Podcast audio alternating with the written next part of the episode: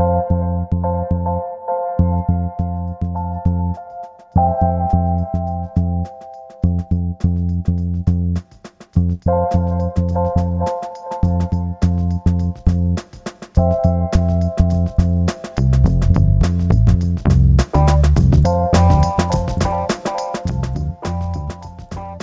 and welcome to Veg brought to you by the Toronto Vegetarian Association, aka the TVA.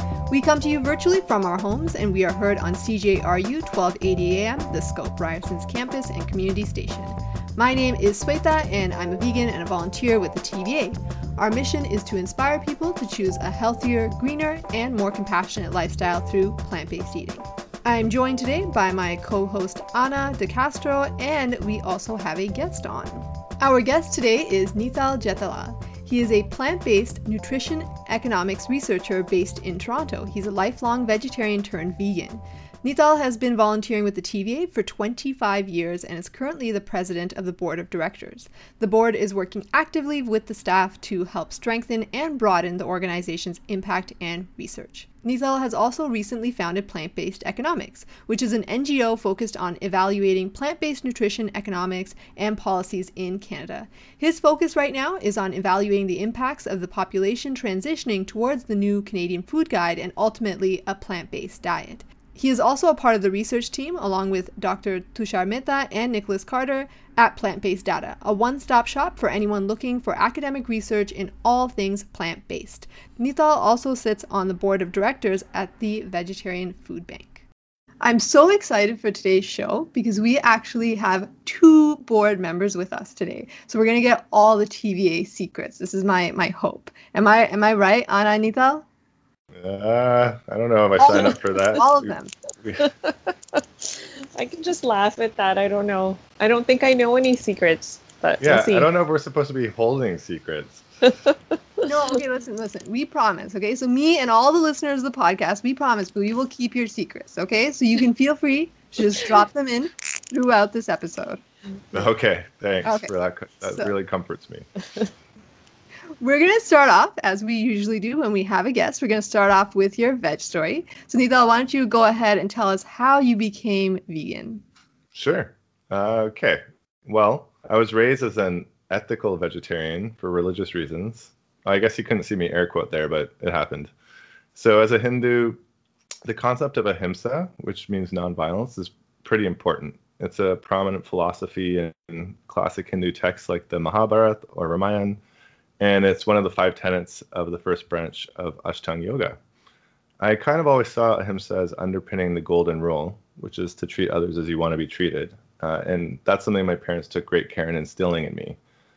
So from an early age, uh, I guess I was set on this path. But that said, I only slowly appreciated the different areas in which vegetarian vegetarianism doesn't actually live up to this precept, or at least for me.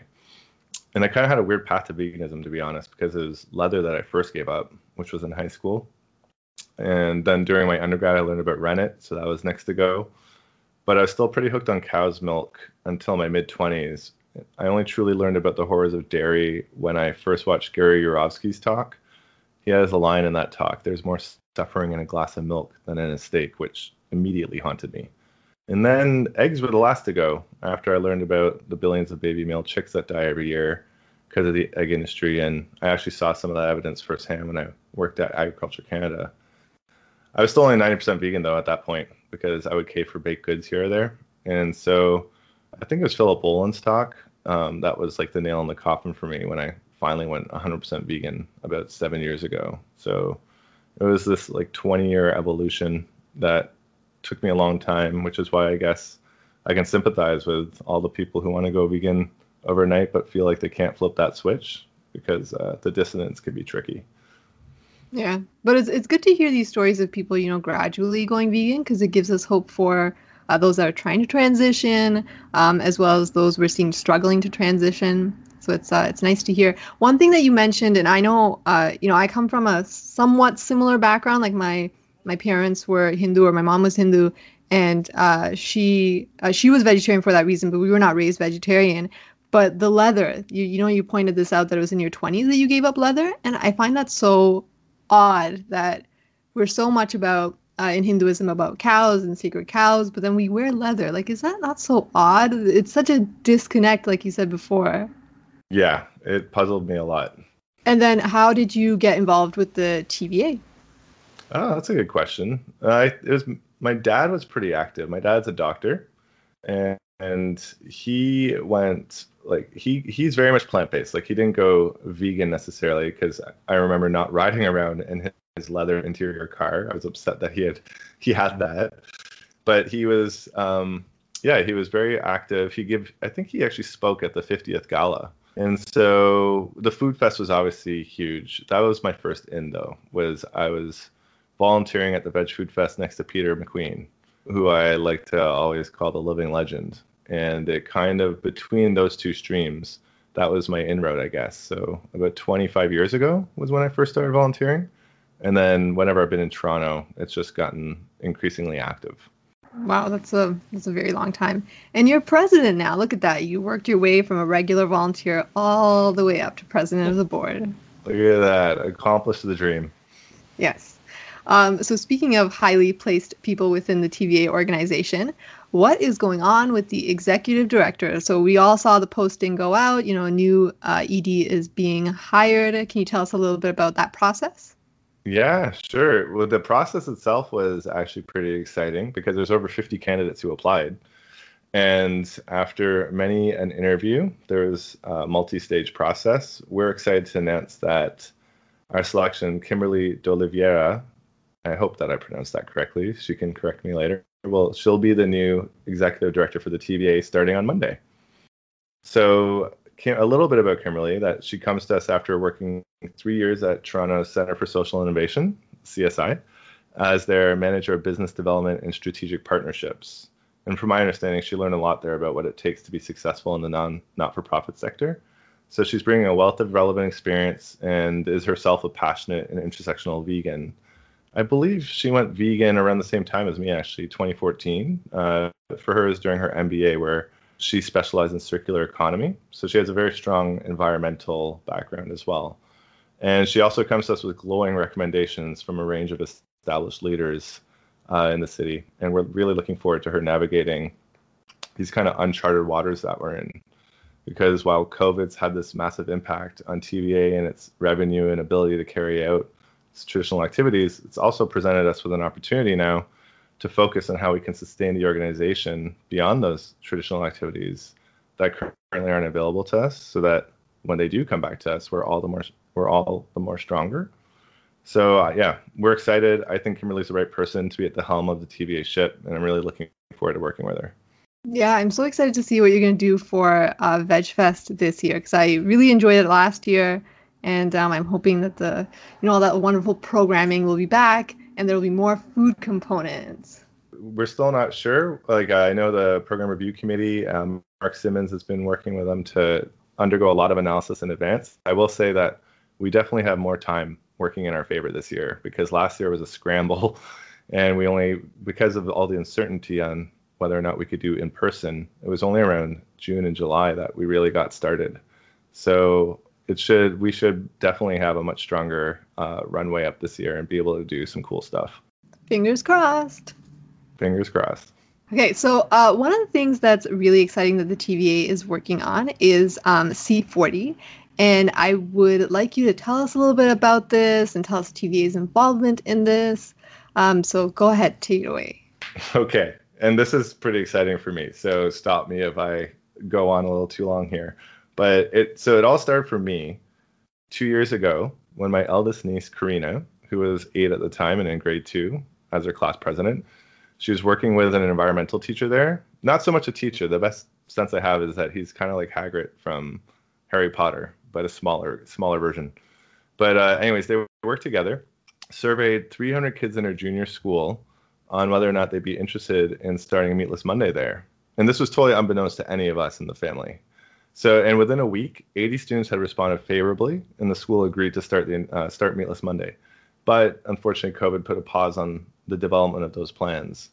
So, anyways, her outreach, um, you know, obviously greatly warmed my heart, and it also got me thinking about how we could get Meatless Monday going, not just in more schools in Toronto, well, first in more schools, but also in just generally in more public spaces of all kinds. And it dawned on me that Mayor Tory had announced this climate change emergency. You guys might remember this. It was in October 2019, I believe. And it was a result of the cities being a participant or a member in the C40 network. So C40 is a group of 96 cities, of which Toronto is one, that are dedicated to having their greenhouse gas emissions by half by 2030.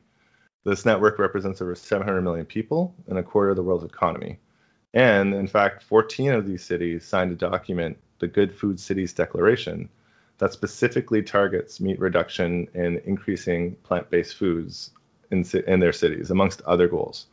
So it was around, uh, it was after that that I saw a really good opportunity for TVA to get involved. We actually kind of had it on a platter for us because the city was already committed. And there's a lot of research that I've learned from um, from my personal research, which we can talk about later, around how effective nudge strategies are.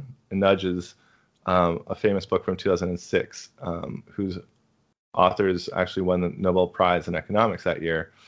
And it's all about how you can kind of there's sometimes is a socially optimal objective outcome if you just make things the default strategy or if you offer people a chance to be nudged in certain directions. So, for example, there's studies showing that increasing the proportion of plant-based meals in universities and schools uh, has led to an increase in plant-based meal sales anywhere from 15 to 80 percent, and that's without seeing a dip in sales overall. People just choose it more when it's offered to them. So I started with connecting with Mayor Tory's office to see what the city has planned in the area of plant-based food promotion and implementation. And as I waited to hear back on that meeting over the winter break, I started working with fellow board member Mark Simmons to create a database of organizations like ours in all C40 cities. Because I was starting to think if we're doing it here, like maybe other people are looking at it, and if they're not, then we can chat about it. So together in our research, we connected with the International Vegetarian Union, who's a pro vegan group that's even older than us, believe it or not. And they, off the bat, expressed interest in partnering with us on the initiative, which was pretty exciting. So, with them, we then met with the Meatless Monday folks who work through the John Hopkins School of Public Health. And that's when we realized that Meatless Monday actually has a global platform, like online. And it's pretty cool. We asked them to create a group for us that, you know, anybody interested that we hear back from can join while that happened, and in partnership with the IVU, we started to contact all the heads of those organizations, and we started to hear back already. So far, we've gotten favorable responses from Montreal Vegetarian Association, the Italian Vegetarian Association, the Indian Vegan Society, the European Vegetarian Association, as well as some other groups. And the rep- responses are still coming in. So the next step here is for everyone um, globally to join this uh, Meatless Monday global platform so we can properly connect, discuss best practices.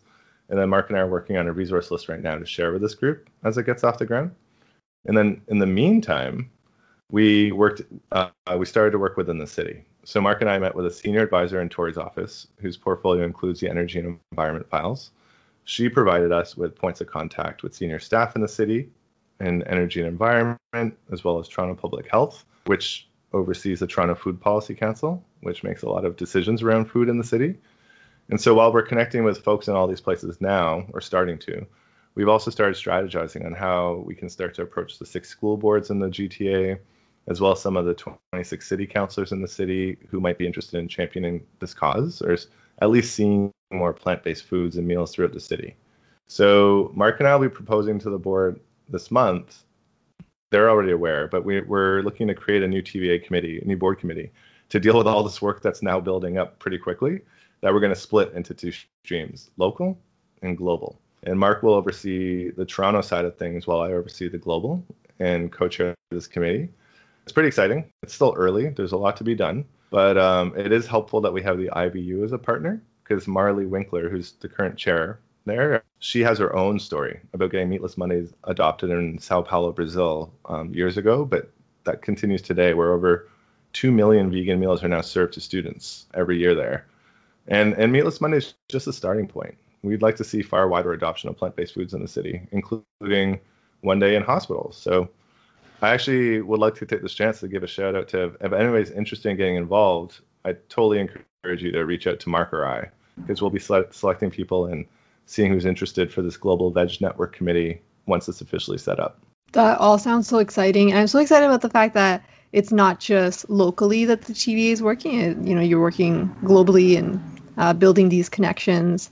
And then one of the things that you said about, you know, nudging people. I remember we had talked about this book, uh, you and I, called How to Create a Vegan World. And I think in that one, he was talking about having veganism kind of as like a default option. So you go on a plane and the default meal is vegan and you can change it if you want. You just need to call beforehand, kind of like how we have to call right now and change our meat to vegan and how much that can get people to just you know adopt more vegan meals throughout their day is just having the default be vegan and if it's not they have to go out of their way to change it.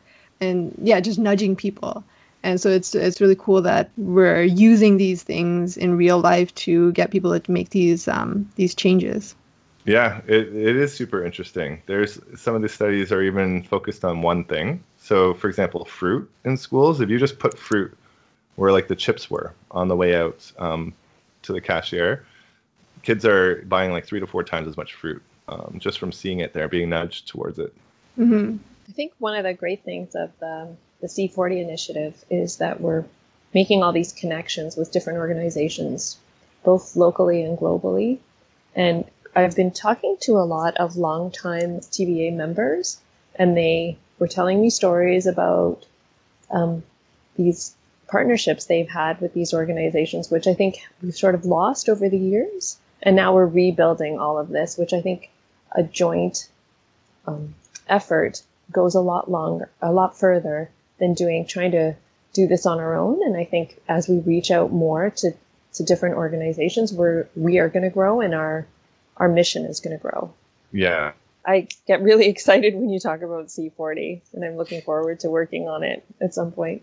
Yeah, it's uh, you know what's also, also interesting to your point, Ana, is that the IVU has experience with us, and they remember Peter and they have a lot of fond memories of the TVA. So they themselves have been heartwarmed that we're back in connection with one another. That's great. I'd imagine that some of these things are easier during COVID because, you know, before it's like, oh, but they're all the way in that other country or that other city over there. But now, if I'm in a different country or just, you know, in the house next door, you can't really tell the difference because we're just all communicating online, you know? So it feels like in some ways the community uh, is has gotten smaller, or it, not smaller but closer because of this new way that we're all communicating now.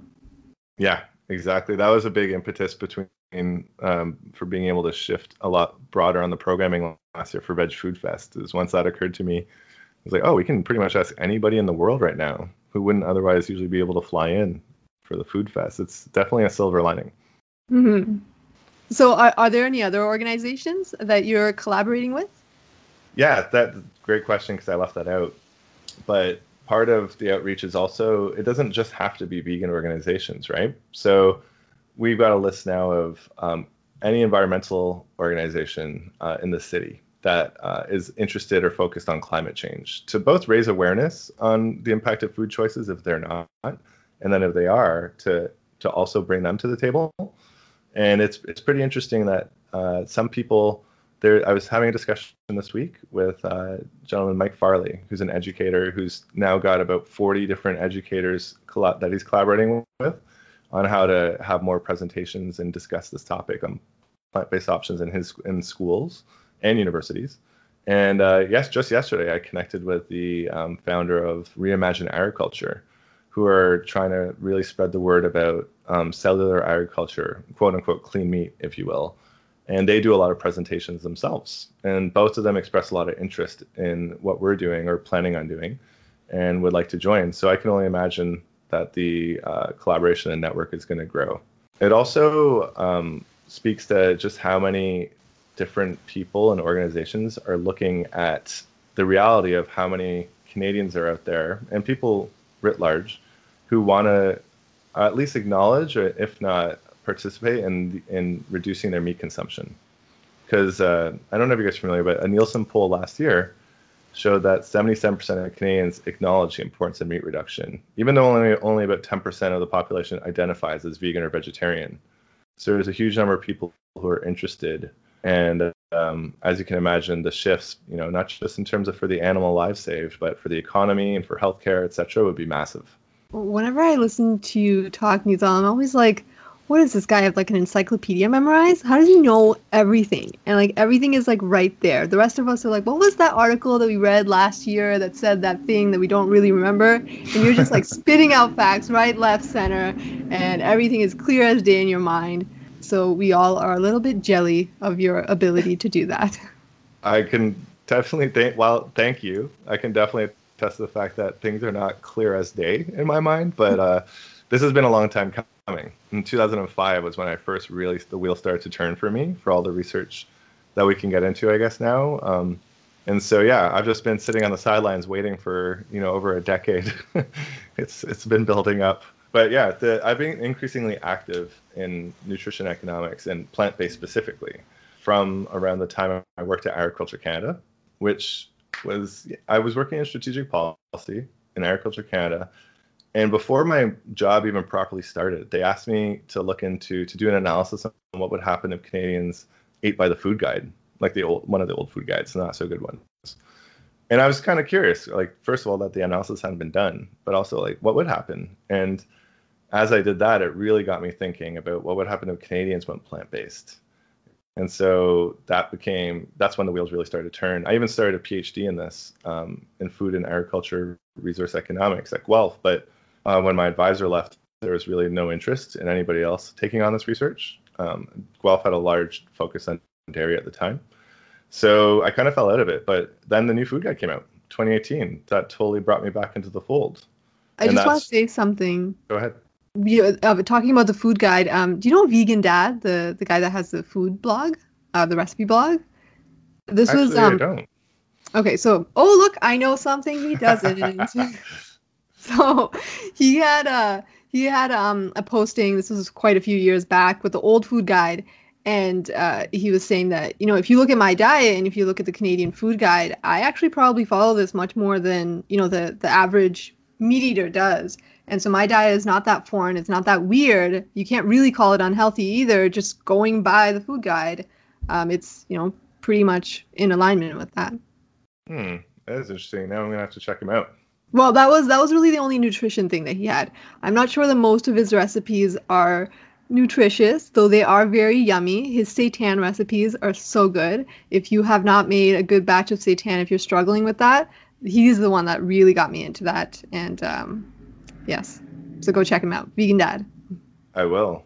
I've actually I've I've um, working with somebody right now who's a vegan gardener and chef, and we're working on a a database, but this is totally separate, like a personal project, but on, on all like a essential database where you can search for plant-based recipes depending on your, your need, right? Whether or not it's for families or fitness or health, because surprisingly, that that kind of database um, or resource doesn't really exist out there, from what I can see.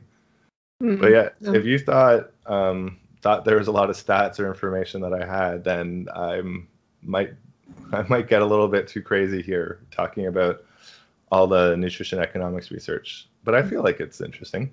It definitely is. I just don't know where you put all of it. Like as you can tell by his bio, you're involved in like pretty much every major animal rights organization in this city. And on top of that, you have oh, you have so many things going on. I don't understand. I'm, I'm overwhelmed just thinking about the amount of stuff that you're involved in, and you're actually involved in it. So I, I just can't understand where you get, on top of all that, the room to store all these facts in your head. Uh, I guess it's just from working on a lot of research, you write a lot of it down. So after you do it a few times, it starts to come in. But there, I can't tell you how much I miss. It's just such a big area. So there's interesting stuff all over the place. And then you start to tie it together. Okay, so go ahead, put it all together for us. Okay. I can try. That's that's still a big perform ask, now. Go. So plant-based economics. That's this. The start of it was, as I told you, the wheel starting to turn with um, looking at the food, the old food guide. Then this food guide changed. So I started to wonder, right, what would happen if Canadians ate by this new food guide, and then uh, more importantly for me, what would happen if we all went fully plant-based? Hence me starting this NGO, Plant-Based Economics, which people can find at plantbasedeconomics.com. And in the meantime, one of the other things that's been dovetailing is um, compiling research for plant-based data. So these two things have been really helpful to put together some of the bigger picture.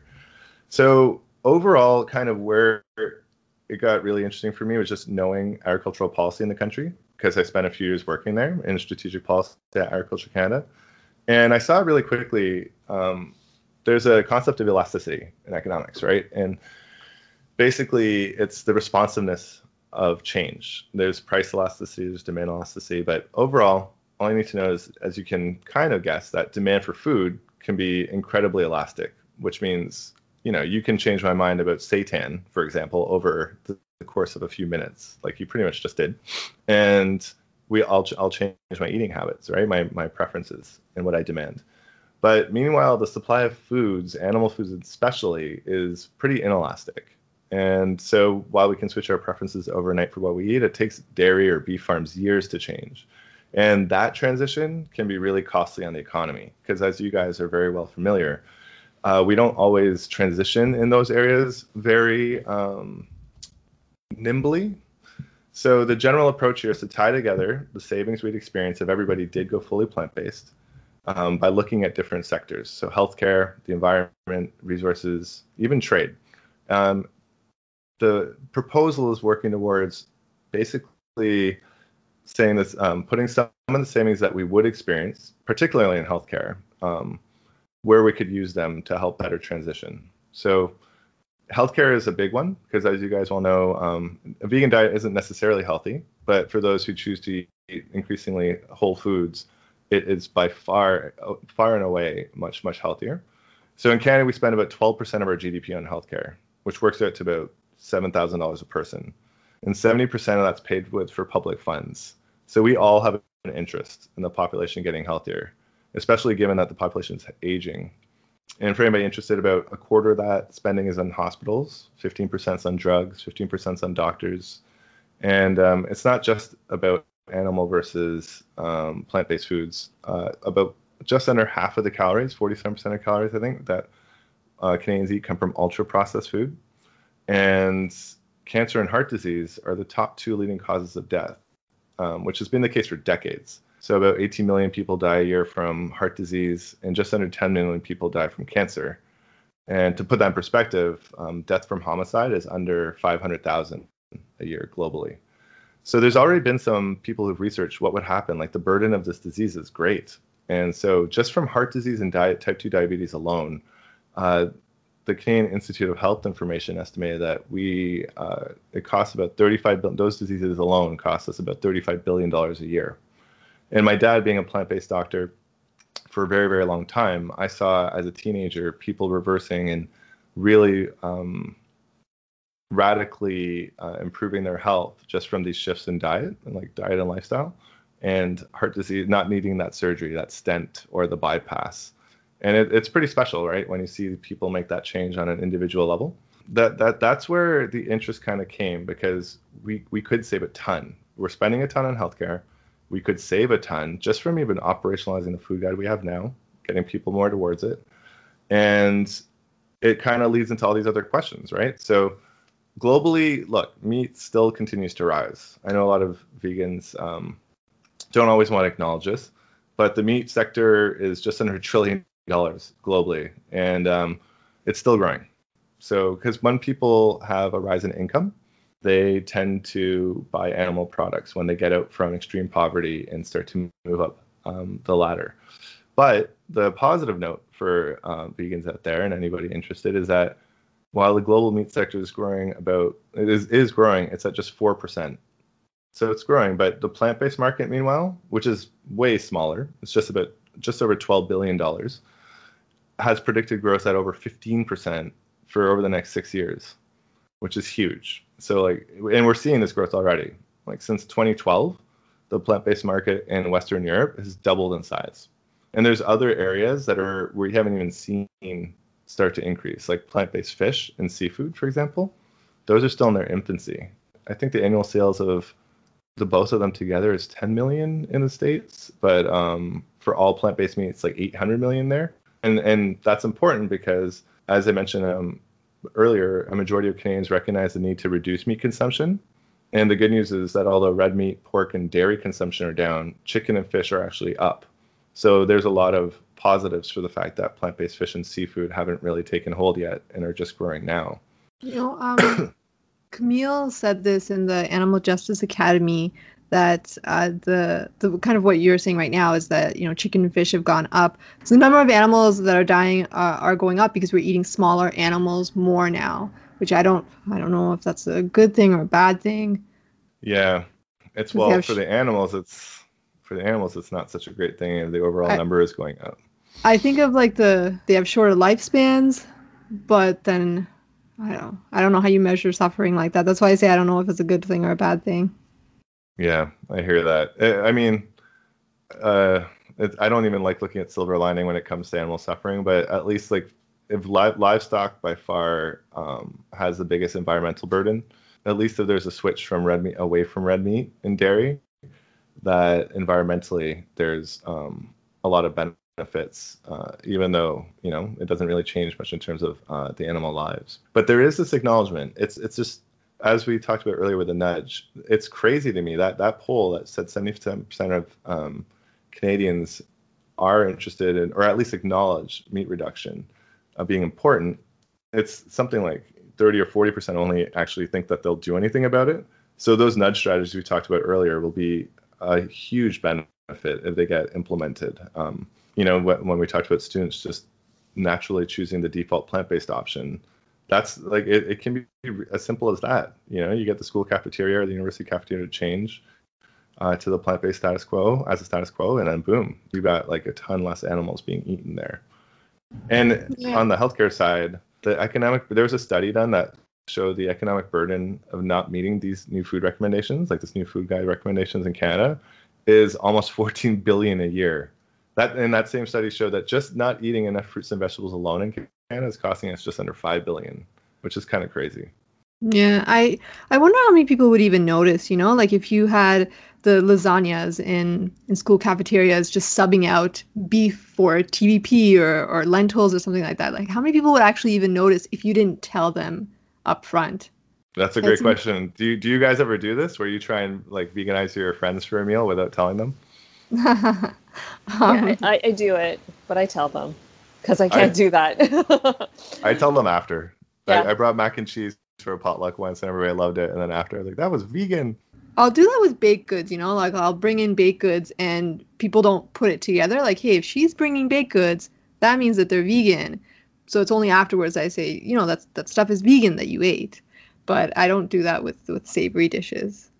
Mm, I mean, I don't go out there and say it, but I think people just assume it. Oh, there's this funny story. So, um, uh, my partner Fred, uh, he uh, he made this pate that was made out of like sweet potatoes and sunflower seeds, and um, he brought it, uh, or he we had it at his family's gathering, and his uncle is a chef, and he was eating the pate, and then he kept talking, he kept telling one about everyone about how this pork pate was so good, this pork pate. And this guy's a chef and he could not tell. It's like, hold on, do you realize who made that? You know who made that. Put those pieces together. You should know that this is vegan. Because he knew that he knew that my partner had made it, but um I don't know. I thought that was uh yeah, very funny. Yeah. yeah. I love hearing those stories. And that's that's actually probably the most exciting area I think about. Um the in terms of the rise of these plant-based markets that we were just talking about is um, that cultured meat, like lab grown meat, is projected to have massive growth. So, well, just to back up for one second, to like, I think many people acknowledge that agriculture has been over supported in Canada. So that's another big area of focus at plant-based economics. Is it's agriculture today is less than three percent of our GDP here. Like globally, it's around five to six percent of GDP, but in lower income countries, it's huge still. Like some countries in Africa, Sierra Leone I think it's over half. It's um, definitely over half there. Even um, many level one and two countries uh, where income is still above eight dollars a day, it still counts for over 20% of their GDP. And as many listeners might appreciate, ag, like agriculture, and especially animal agriculture, is becoming increasingly industrial. So, like the family farm, uh, old McDonald, stuff has totally become a myth. The number of farms has declined, but the size has shot up. So there's been this rise in the industrial animal agriculture complex. Like 75 years ago in Canada, there were over almost three quarter of a million farms. Now there's under 200,000, but the average farm size has nearly doubled. And as many people are keenly aware in the vegan movement, the support structure for that has been very costly. So over the past 10 years in Canada, we spent almost $3 billion a year for dairy producer support estimates, and they're very effective lobbyists. It's really annoying. Like there was a piece in the Hill Times a couple years ago that showed I don't remember how many lobbyists. There's like 5,500 lobbyists, registered lobbyists in Canada or something at the time, uh, and 11 of the top 100 were from animal agriculture. So the the subsidies and the lobbying are definitely still in favor there. But the good news here is, per your point about Fred's unwitting or the story of you know sneakily pre- pre- preparing and providing delicious uh, plant-based versions of meals, is that this cultured and lab-grown meat is still not even available in Canada, and is expected to have a huge growth, like over 16%, which is which is really big, uh, later this decade. So I think between 2025 and 2020, 2030, it's really set to become the next big sector. And for anybody who watched last year's Veg Food Fest, we had a panel on this that was moderated by Toronto's own Liz Marshall, who made a, a movie called Meat the Future, by the way, which I highly recommend. So this is an area a lot of vegans don't appreciate because we're so um, focused on changing demand, which is which is totally fair and reasonable, and I encourage everybody to still do in their in, in their own right. But we often think like it's about winning over the hearts and minds of everybody, and while that's definitely helpful, um, it's on the supply side that we're going to see the biggest disruptions to meat. And there's all sorts of positive signs on this. Like even just companies adopting animal welfare standards, which I understand many people don't like. Um, Leah Garces, who's the president of Mercy for Animals, got a lot of blowback for working with Tyson Foods because they're one of the largest chicken producers. But what happened was the CEO committed to increasing uh, improving animal welfare. So that that came with standards and conditions. And I've heard I've heard many analogies before, like oh, so you just improve you just want to improve death row for inmates. But what the reality is that increases the cost. And if you increase the cost of chicken by a dollar, you know, per when people go out, they start to choose the plant-based option. And we're going to start to see a large growth in the lab-grown meat area. And I'm kind of really excited to see how that plays out because then you'll have many more meals, like you were just saying, where people like Fred are able to provide somebody who totally doesn't know that they're eating a plant-based option. I, I'm so excited for the clean meat uh, for two reasons. One, because you know it's going to taste just like real meat, so that's going to make transitions easier. And then two, the thing that you were talking about, the cost effectiveness, because it doesn't seem like the um, the plant-based meat producers are working to get parity with uh, with meat costs, but with um, with clean meat, it seems like that's that's one of their goals. Like yes, it's going to start off being a higher price than what meat is at, but we're aiming to get to meat prices and then actually be able to undercut them. And that's going to make people change so much. And so we can attack this from so many different places. We can attack it taste buds. We can do it um, you know with people's ethics and you know with their wallets. So we're getting into so many more options than we've had before and clean meat gives us that. Yeah exactly. And i love that. I didn't know about reimagine agriculture which i mentioned earlier here but that was pretty cool to me yesterday when i heard that they have a clean meat policy campaign which is literally just going around giving presentations to students in schools in around toronto right now i think in other areas of the country just to get them thinking about clean meat because it's coming. The, the key question that um, keeps me up at night a little bit still for plant-based econ is how we transition out animal ag farmers to other sectors, whether in agriculture or entirely different areas altogether. And that is a tricky question. But I, I, think that's where the benefit comes, you know, that we're all talking to each other. And I, yes, I get it. We don't want to deal with Tyson Foods, but it's good that we're all talking to each other because that way we can come up with these solutions together and make sure that, you know, no one's left behind. Yeah, absolutely. And the research has really moved me away from being a little bit. I used to be pretty militant. You can ask my family, and it's really um, made me appreciate all these the effectiveness of nudge strategies or having these conversations in collaboration um, to get us all towards the goal that we really want, which is a reduction in the consumption of animals and their suffering. Yeah, yeah. Because I, I know that I, I'm trying to think which book I read this in, but uh, Tyson Cargill, it was one of these big companies that were saying, you know, we don't we don't want to do this. Like, we don't want to kill animals, but this is our business. You know, so what are we supposed to do? Just not do our business? So once we start providing these alternatives, uh, we can we can all get along better. Yeah, actually, the I can't remember his name off the top of my head right now, but at the time, the Tyson CEO, when he was working with Leah Garces, he actually said to her, his quote was something along the lines of, "We're not in the chicken business, we're in the protein business. So if yes. you give us a good alternative, we'll go with that." Yeah, I've I've heard that quote before. It's okay. It's been very interesting, and I'm just like blown away by the research that you're doing and the information that you're sharing, and even just the the story about I don't remember her name working with Tyson Foods and how you can take what she did and look at it in one way, and then actually what the actual effect of what she's doing is raising the prices, which then will kind of put them out of business in a very kind of little sneaky way. But that's I I don't know if that's the goal, but you know just doing this type of research and sharing it with us has really shown that there's lots of different ways to look at things, right? Yeah, absolutely.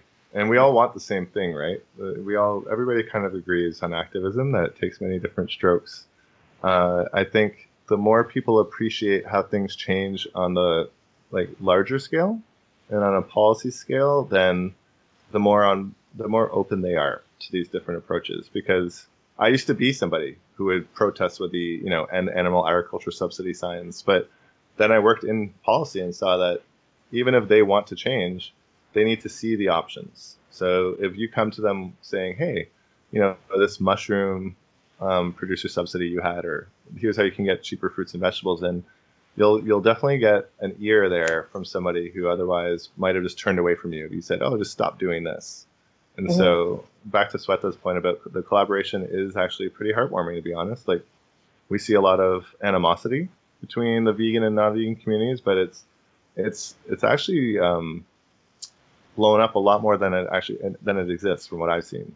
There's a lot of people willing to chat and meet middle ground, and everybody kind of acknowledges now the absolute dis- devastation of meat production, even if we don't have, you know, we're not able to see eye to eye on um, the moral arguments. Absolutely, too busy doing their business, they don't know the alternative, or they can't, they don't have time to think about an alternative, really, right?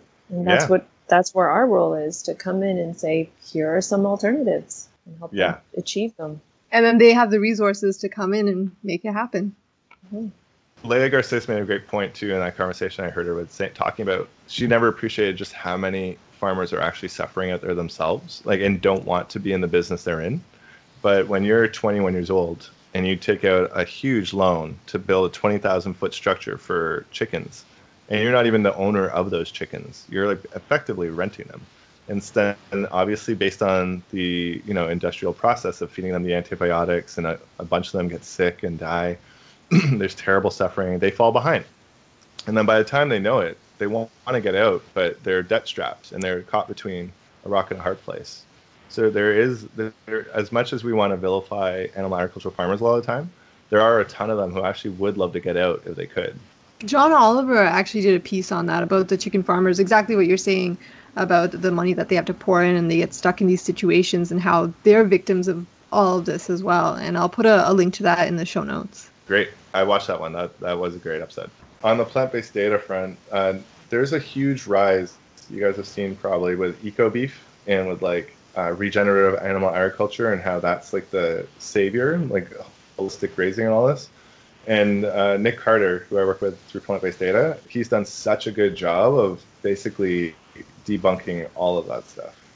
And and so if anybody's interested, we could do like a short shout out there. If they, they should follow Nick because um, they can really arm themselves with all the most up to date information on why we can't we, we just can't continue eating animals at the rate we're eating, no matter what model we use, even if it is this new wave of regen ag and eco beef. We'll put a link to that in the show notes as well. Thank you so much for spending time today with us, Nital. Uh, it was a great talk, very informative, and you were very impressive. Thank yes. you. I appreciate it. It was a pleasure to join you guys finally. Okay, so let's look at some updates from the TVA. We have a $10 cook along with Sam Turnbull. She'll be showing you how to make loaded queso dip from her new book, Fast, Easy, Cheap Vegan on Zoom. This is happening on March 30th at 6:30 and the link to register is up on the homepage at veg.ca. We'll also post a link in the show notes. Another thing that's happening is the Toronto Veg Fitness Group is now doing weekly online HIIT workouts. So if you are sick of sitting at your computer and if you want to get up and work out, then do join them with that. We also have the online lunch club going, and we'll have a link to that in the show notes as well. So please do join us for that. You've been listening to Veg Out, the Toronto Vegetarian podcast brought to you by the Toronto Vegetarian Association. Find out everything you need to know about what we do at veg.ca, and thanks to Matt Judge for our theme song. Until next time, Veg Out.